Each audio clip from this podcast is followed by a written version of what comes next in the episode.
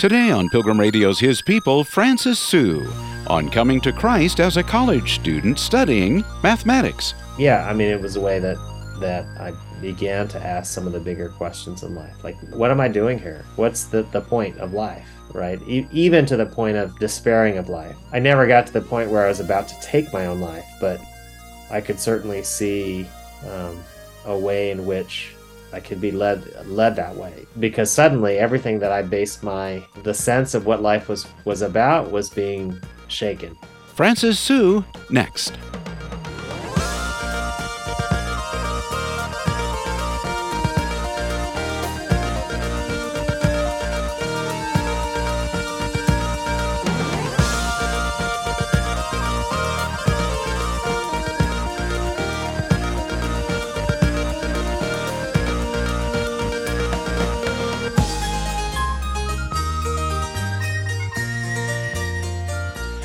Mathematics professor Dr. Francis Su grew up in a small Texas town, raised in a secular family by immigrant parents.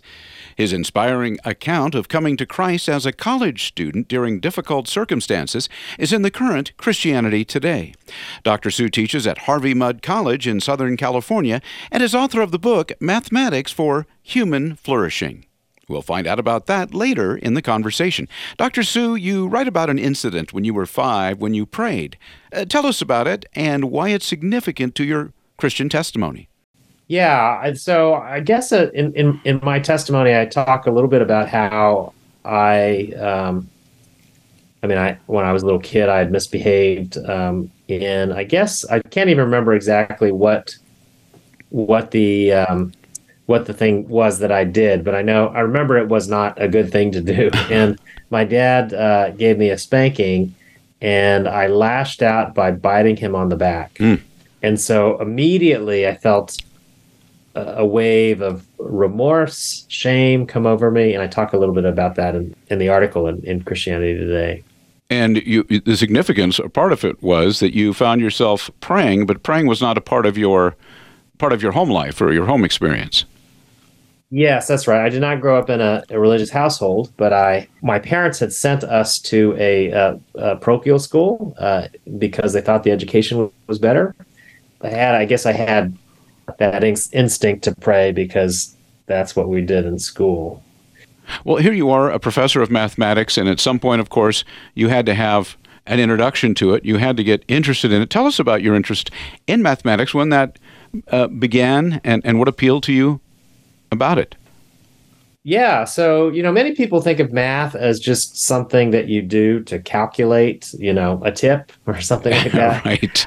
And and one of the things that I like to say is that anything a calculator can do really isn't math because that is, you know, cal- a calculator just does performs procedures, right? And uh, anybody can um, perform a procedure if they just know what the steps are. But math is really about the thinking that goes into the reasoning behind many of these uh, ideas that you um, you know that you encounter in mathematics. So uh, and so what the calculator is doing isn't actually the math part that humans experience, and the part that humans experience is is the the beauty of reasoning, right? Being able to to reason your way to solve some complicated, challenging problem. When you experience that, you know that to me is a um, it's a God given thrill, right? Like to to be able to understand uh, is is part of um, the experience that I think um, every human being should have, right? Being able to understand something so well that you you don't need to memorize procedures that you you you tinker and you play with a problem just like you might tinker and play with with um, something physical and and understand how it works uh, so that you you can solve problems that you've never seen before. And you write that somehow it ignited in you a sense of awe and wonder? Awe and wonder and um, uh, in beauty over the mystery of the things that we we can suddenly know through the power of reason, right? That's there's something something glorious about that, and you know that was something that attracted me to mathematics. Uh, and as I write in the piece, in, in some ways, it, it these are th- this feels spiritual, right? So in some sense, you know, people often have this experience where they talk about God, even if they're not religious, they talk about sorry, they talk about math in religious terms, right? Saying that it's somehow um, a, a way in which people experience it's hard to describe experience beauty right? Experience awe. Um, people talk about math as if it's it's permanent right? It's another word for for uh, being eternal Mm-hmm. right? Like the fact the laws of mathematics don't change right? The same the, the laws of math that govern the world are the same uh, yesterday and today right? And forever right? And that's already kind of a you know uh, the same way we often speak about about god and so um, it's no accident in my opinion because often um, when you see something profound like you do in mathematics it, it causes you to to wonder You write that uh, your joy of learning uh, math uh, and other things as well, I would assume, but particularly math, became ensnared by the temptation of success. Can you talk about that a little bit? It's uh, uh, somehow the flip side of doing well at something. Suddenly, now it's it's a snare. yeah suddenly it becomes your identity right like so when you start ex- excelling at things people start praising you for it and when they start praising you for it you you tend to get a big head right or you tend to feel like oh this is this is part of what makes me a worthy person a worthy human being is the success that i'm having at this this is what causes people to to value me and so it's very easy to fall into that trap um, of getting your identity from the things that you do, the perform, the way you perform. Uh, and you know, for me, I think that's at some point becomes idolatrous, right? It becomes taking your identity, feeling like your dignity comes from from things that you do, rather than just because God has given you inherent dignity and worth because of His love. I, I, think one of the things, the the freeing things about the Christian faith is the idea that we don't need to earn our dignity right it comes to us because god loves us because god loved us first we love him back uh, and um, everything else sort of flows from from that grace and you're not saying that there's anything inherently wrong with success, but it's when we begin to sort of pursue it for Yeah. selfish ends, if you will. that's right. Yeah i mean and, and, certainly you know being successful there's nothing wrong with success in itself. In fact you, you would hope that people would experience success. I would hope that for instance if i go to a doctor that they actually have expertise. Right. right? Yeah, i don't want someone operating on me who hasn't had experience doing surgery right? And, and they've had success successfully cured people right? That's the kind of thing that so there's nothing wrong with it. I think it's important that that um, people are are uh, successful. Um, i think where it becomes damaging is when when you start valuing the doctor more than you value someone else in some other profession or someone who is isn't even doesn't even have a job right? Like that's the part where um, i think it becomes dangerous where you um, begin to accord certain people more value than other people Well, I'm talking with mathematics professor Dr. Francis Su about his Christianity Today testimony. I loved studying math. I needed God to show me why. He's also author of the book Mathematics for Human Flourishing. I want to ask him about uh, in, in a little bit. But uh, back to your uh, testimony, uh, Dr. Su, you uh, begin to talk about uh, a friend of yours when you were in college named William and his influence on you. And I'm wondering if you could you could talk about that a little bit. Yeah. So so William was a friend of mine. So this is again, I I'm coming from uh, a non-Christian background. I mean, I get to college, and suddenly I am, um, you know, you meet all sorts of interesting people. You meet you meet um, uh, a lot of um, people from various uh, backgrounds, and for somebody who's you know who always made his you know took his identity at, at being smart and successful you meet a lot of really talented people uh, in college, right? Who, who, are more talented than you in various ways. And mm-hmm. William certainly was uh, somebody that I um, admired, looked up to. We did homework sets together, math and physics homework sets. Uh, and he, um, he was a very quiet, meek, humble fellow. And um, And I remember we went when I went over to his dorm room for the first time. He had this big map on the wall, which was a color coded map of the U.S. Hmm. uh, and the entire U.S. And it had these, you know, big blobs, these big circles of of um, yellow and orange and red uh, rings on it. And uh, and I remember being fascinated by this and asked him what it was, and he said that basically this is this is a map based on the research that he had done in figuring out the likelihood of dying in, a, in the event of a nuclear war. And this is, you know, this was in the mid 1980s, right before Cold War tensions died down. Um, everyone was was worried about nuclear winter, right? I, I don't know if you remember that time, but Mhm. you know, Sting had a song. Do the do the Russians love their children too? Right? Everyone that was the the mood in the air at the time, uh, and he had uh, he had done the work of actually figuring out where in the U.S. Um, Russians had their um, their missiles targeting, right? And so basically, the entire U.S. was covered in in all these hues, except for some uninhabited portions of the West.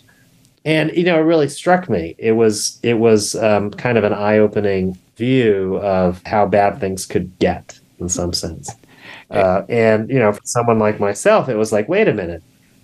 So, are you telling me that in the event of a nuclear war, they're basically the whole U.S. is going to be wiped out? You know, that's basically um, the feeling that it left me with. hmm And so I, you know, I said, "Is there any hope?" And his response, which he he sort of muttered, most you know, somewhat under his breath, which was, "Well, not unless you be, believe in God." And so that for me was like, "Whoa, he's a Christian!" Like, I mean, as we talked about, I realized he he he was a Christian, and um, and so that was a you know, it was intriguing to me, surprising to me in, in, in some sense. And this was all kind of paralleling a time of uh, crisis or trial in your in your own life and your family's life, your your parents' illnesses, Yes. right? yeah, both my my father and my mother had serious life threatening uh, diseases. My my father had colon cancer. My mother had Lou Gehrig's disease, uh, ALS, as it's known.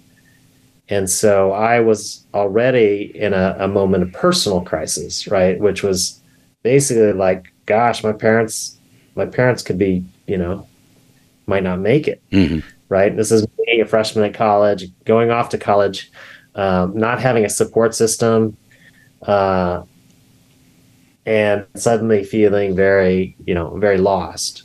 And so that, you know, that was a way that um, I began to see my own limits, my own um, mortality in some sense, but also the the the foolishness of pursuing achievement because I didn't I didn't have a purpose, right? Like, what's the point of making good grades um, if you just die at the end of it all, right? Hmm. Whether that's a nuclear winter or whether that's by some horrible disease, um, these are the kinds of questions I was wrestling with as a as a teenager um, going off to college. So you had all of this kind of coinciding or colliding at the same time. And is it fair to say that these these circumstances of your friend and, and finding out he's a Christian and your parents' illnesses, in some ways, uh, made you more open to uh, thinking about eternal things, life and death, spiritual things? Yes, most certainly. Yeah, it's it's um, you know in some ways it's it's a severe mercy, as um, some might say, and to Mhm. have sort of come face to face with with um, despair at that level. I mean, I was severely depressed uh, much of that year, and yeah, I mean, it was a way that that I began to ask some of the bigger questions in life, like what am I doing here? What's the the point of life? Right? E- even to the point of despairing of life. I never got to the point where I was about to take my own life, but I could certainly see um, a way in which I could be led led that way because suddenly everything that I based my the sense of what life was was about was being shaken. That's not an easy thing at a, at that age. At most, you know, that's most of my friends were not wrestling with the fact that both their parents could could be dying, and so I there I didn't feel like there were a lot of people around me who could who could understand.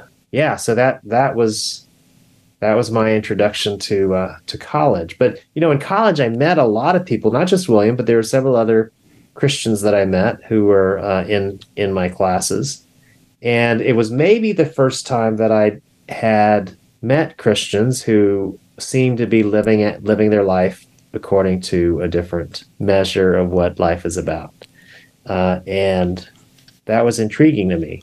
It was uh, attractive in some sense.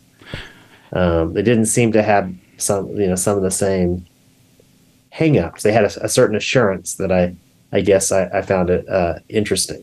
And speaking of interesting, you you uh, there's a sense of uh, obviously, in one sense, everything's providential with God because He's God. But just that uh, you you were in a despairing uh, situation one night. You write you got on an elevator. I think it, it was in your your dorm, and yeah. here were two Christians in the elevator, and they they weren't just two Christians in the elevator, but they talked to you actually about Jesus, and you couldn't have been on the elevator that long for that to come up. Yeah, of course, people are like, "What do you mean you have an elevator in the dorm?" But this was the University of Texas, a which big... has ten or story dorms. I'm trying to remember now. I, anyways, it was very tall. It was a t- it was a tall building, and so you know the the elevator. I got on the elevator, mm-hmm. and there were two guys who who started a conversation with me, and you know somewhere between the start and the end of that very short elevator ride we we you know they they started this conversation i was intrigued uh, i was ready to hear I, I think you know normally i you know i might not I might have dismissed mm-hmm. dismissed what they had to say but this this night i was receptive um, and of course the it was a short elevator ride so basically we said well can you know let's arrange to have lunch a couple of days from now on the weekend and I actually went back to check my memory on this because i was like uh, you know, and so I actually looked up, you know, I remember the day that I became a Christian. It was April uh, 5th, uh, 1986. Mm. And sure enough, it was a Thursday. And, uh, and two days later, it was a Saturday, which was a natural time to have a more leisurely conversation. Mm-hmm. Um, and, uh, and so that's, uh, that's what happened. We, we had lunch and asked all sorts of questions I had about things that, you know, about God and, and they presented the gospel to me in a way that I think made sense to me for the very first time. Right, like I always thought about like Christianity and any religion as as a moral code, right? A set of rules that you live by mm-hmm. to live a moral life. And I think what was surprising to me was this message of grace and the idea that that um, we don't earn our way, we don't earn our salvation, we don't earn our way to to heaven and it was more about a relationship with God through Jesus. And so that was new. That was surprising to me in in some sense. Uh, and it, but but the the weird thing is that it actually made sense. It made sense of the world in a way that I didn't feel the world made sense before. Was this roughly the the, the time or the point at which you committed your life to Christ? Yeah. So so at that lunch, basically, uh, they asked if uh, if I would uh, was ready to commit to my life to Christ, and and I felt that I was, so I did. I mean, of course, at that point, I'd, I'd not really opened up a Bible or read anything. You know, mm-hmm. I was mm-hmm. just like, this feels right. It makes sense, and I'll trust you, Lord. Uh, and I, uh, you know, actively read the Bible because I wanted to, to make sure that I that I you know that I understood what I was what I had uh, this new faith that I had uh, adopted. But yes, I mean everything everything checked out in some sense. Here you are in college, and uh, like, like, college students do, you're you're studying things. You're very much involved in the life of the mind. You, I think you alluded to this in your in your piece. Uh, you, you, decided you weren't throwing away your mind, but was there a little bit of that that conflict? Like, um, have I thought about this enough, or is there a is there a faith reason conflict going on here? Yeah i mean i guess there's there's always that question right? Like you know how do you resolve some of the apparent quest you know contradictions or the idea that I, I think there's this feeling that potentially science contradicts what uh, the christian faith teaches. Um, and of course you know i think eh, you know that's a separate conversation yeah. but now I'm a, I'm a practicing mathematician and scientist. I don't really see much divergence between science and uh, and and the Christian faith um, when you try to, you know, look at the book of Scripture and the book of science. In some sense, I I find them surprisingly harmonious. So I, I don't have I don't have any issues with that. Um, Again, I think you you alluded to this a little bit. How did coming to Christ change or influence your understanding of of mathematics, or did it? Certainly, it changed the kinds of questions that I asked uh, in in my field, um, and the kinds of things that interest me. Um, I mean, I, there's a dialogue right between mm-hmm. what I you know, what I'm learning in mathematics and and what uh, I'm learning in the faith, and so it's natural to ask like, how does how does my faith shape everything that I do? But you know, there's also a, a way in which my understanding of mathematics gives me a richer understanding of my faith, right? So, for instance, uh, mathematicians are enamored by uh, the notion of the infinite, hmm. and if you are a mathematician, you you realize that you learn at some point that there's actually many, you know, the the concept of infinity is actually richer and deeper than than you might expect, right? Like there's many different sizes and levels of infinity, and that's not something that the average person knows or necessarily appreciates, right? But but because I understand how complex and, and rich the notion of infinity is, when when when we speak in our faith about God's infinite nature, it, it's actually saying something a lot more meaningful to me than it might to someone who hasn't hasn't had that mathematical training. I want to ask you about your book in just a moment, but just going back to your friend William for just a moment, uh, do you recall his reaction when you became a Christian? I mean, obviously there was at some point yeah. you told him, "Hey, I'm a Christian now." Yeah, yeah. I mean, in in uh, well, it was that evening, right? Like, I mean, I I when I became a Christian, when I gave my life to Christ, uh, you know, I that evening I had think I had dinner with him and several other friends, and I said, I basically said, "You'll never guess what happened to me today," uh, and you know, I think William's eyes just about bugged out. You know, it was kind of like, "What?" You know, that kind of thing, and uh, and he told me he'd been praying for me mm-hmm. all year. And you know so that was just an example of like i was receptive and he planted several seeds. He and several other friends did. And you know a couple of other guys that were that i had not met had um, challenged me to make a decision but it wasn't the, the same people right? So you know it was a, a case of um, one plants and other mm-hmm. waters and and god causing the growth well, your book, and our, our time is going very, very quickly here, but I wanted to ask you a little bit about your book, Mathematics for Human Flourishing. And that's a, an, an, intriguing title right there. What can you tell us about the book? Maybe give us a little overview and how, what the connection is between mathematics and human flourishing. Yeah, I mean, there's a number of different ways I could I could say it, but I, I mean, the, the, in some sense, the book tries to ask the big question: what is the purpose of learning mathematics? Hmm. What is it for? Mm-hmm. Right? I mean, it's related to some of the big questions that we all ask about our lives as as spiritual human beings. What is it all for? And um, the the usual way people think of math is it's something you do to get a credential, something to to get you ready for college or career. But people don't uh, often think about like what is thinking mathematically so here's the question every kid asks Why in the world do I need to learn this stuff? Yeah. Right. And the usual answer is because you're going to need to know it later, which is not even necessarily a true answer, right? Like if you're not going on into science, then you you probably don't need to learn calculus, right? Yeah. And so what I try to do in the book is to is to give people a, a, better answer to that question. Why do I need to learn mathematics? Well, it's actually because it builds virtue. Uh, it builds uh, the ability to think and reason. Uh, it it, build, it builds in you an appreciation for beauty. Uh, it builds in joy and and wonder, and these are things that that serve you well, no matter what you go off and do. Right, like the fact that in some ways it, it's more about building virtues than it is about developing skills. Right, the skills, the kinds of things that you learn, like you know, procedures, you learn how to do stuff all that stuff is actually is is is now easily replaceable by computers or, or think about the coming artificial intelligence revolution mm-hmm.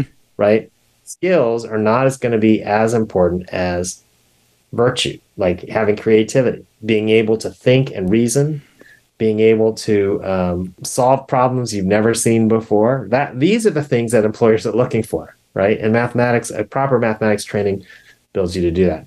So that's one answer to the question, what's the book about? Um, another answer to the question is that, you know, basically I've written this book for the general public. Uh, it's centered around several key stories. Um, one of them is uh, that of Simone Weil, who is a French religious mystic. Um, but um, her brother was a very famous mathematician, and she always compared herself to her brother, right? And and um, you know, part of the the the thing you learn about Simone as you read the book is that um, is that later in, in life she actually had came to the realization that that actually studying uh, deep deeply studying mathematics or other fields actually brings benefits that that go beyond just uh, the outward things. And for her, of course, it was she felt that deep study actually attuned her to be more attentive to prayer. Right. So there's mm. an example. Mm-hmm. Um, story is that of a of, of a uh, a fellow named Christopher Jackson, who's an incarcerated man who discovered a love for math in prison. And out of the blue, several years ago, he wrote me a, a letter, uh, and um, and so we started this correspondence. And so you'll you'll hear some of his story uh, in my book. Uh, and then the third is my own story. You know, you think I'm a mathematician. I probably never struggled, but I talk about my own struggle in mathematics uh, and how um, and how that shaped the way that I think about mathematics now. And so, um, in some ways, it's a book of stories uh, centered around what does it mean to be a human being using math as a lens. Mm. You're also telling uh, people kind of as we wrap things up here as far as mathematics goes maybe people look at it too pragmatically like how am i going to use it or what is it going to do for me rather than how can it enrich your life as how can it enrich your life how can it shape your shape your um, your character in some sense to think um, deeply uh, and um, experience wonder and joy and beauty, which is not are not words people normally associate with mathematics. But if you talk to mathematicians and ask them why they like mathematics, beauty is is is the number one reason they often give. Right. Hmm. So why do people have such different experiences around mathematics? That's that's part of the question that I try to dig into and answer uh, in the book. You've been listening to His People on Pilgrim Radio. Many thanks to our guest, Dr. Francis Su, mathematics professor at Harvey Mudd College and author of Mathematics for Human Flourishing. His testimony can be read at ChristianityToday.com.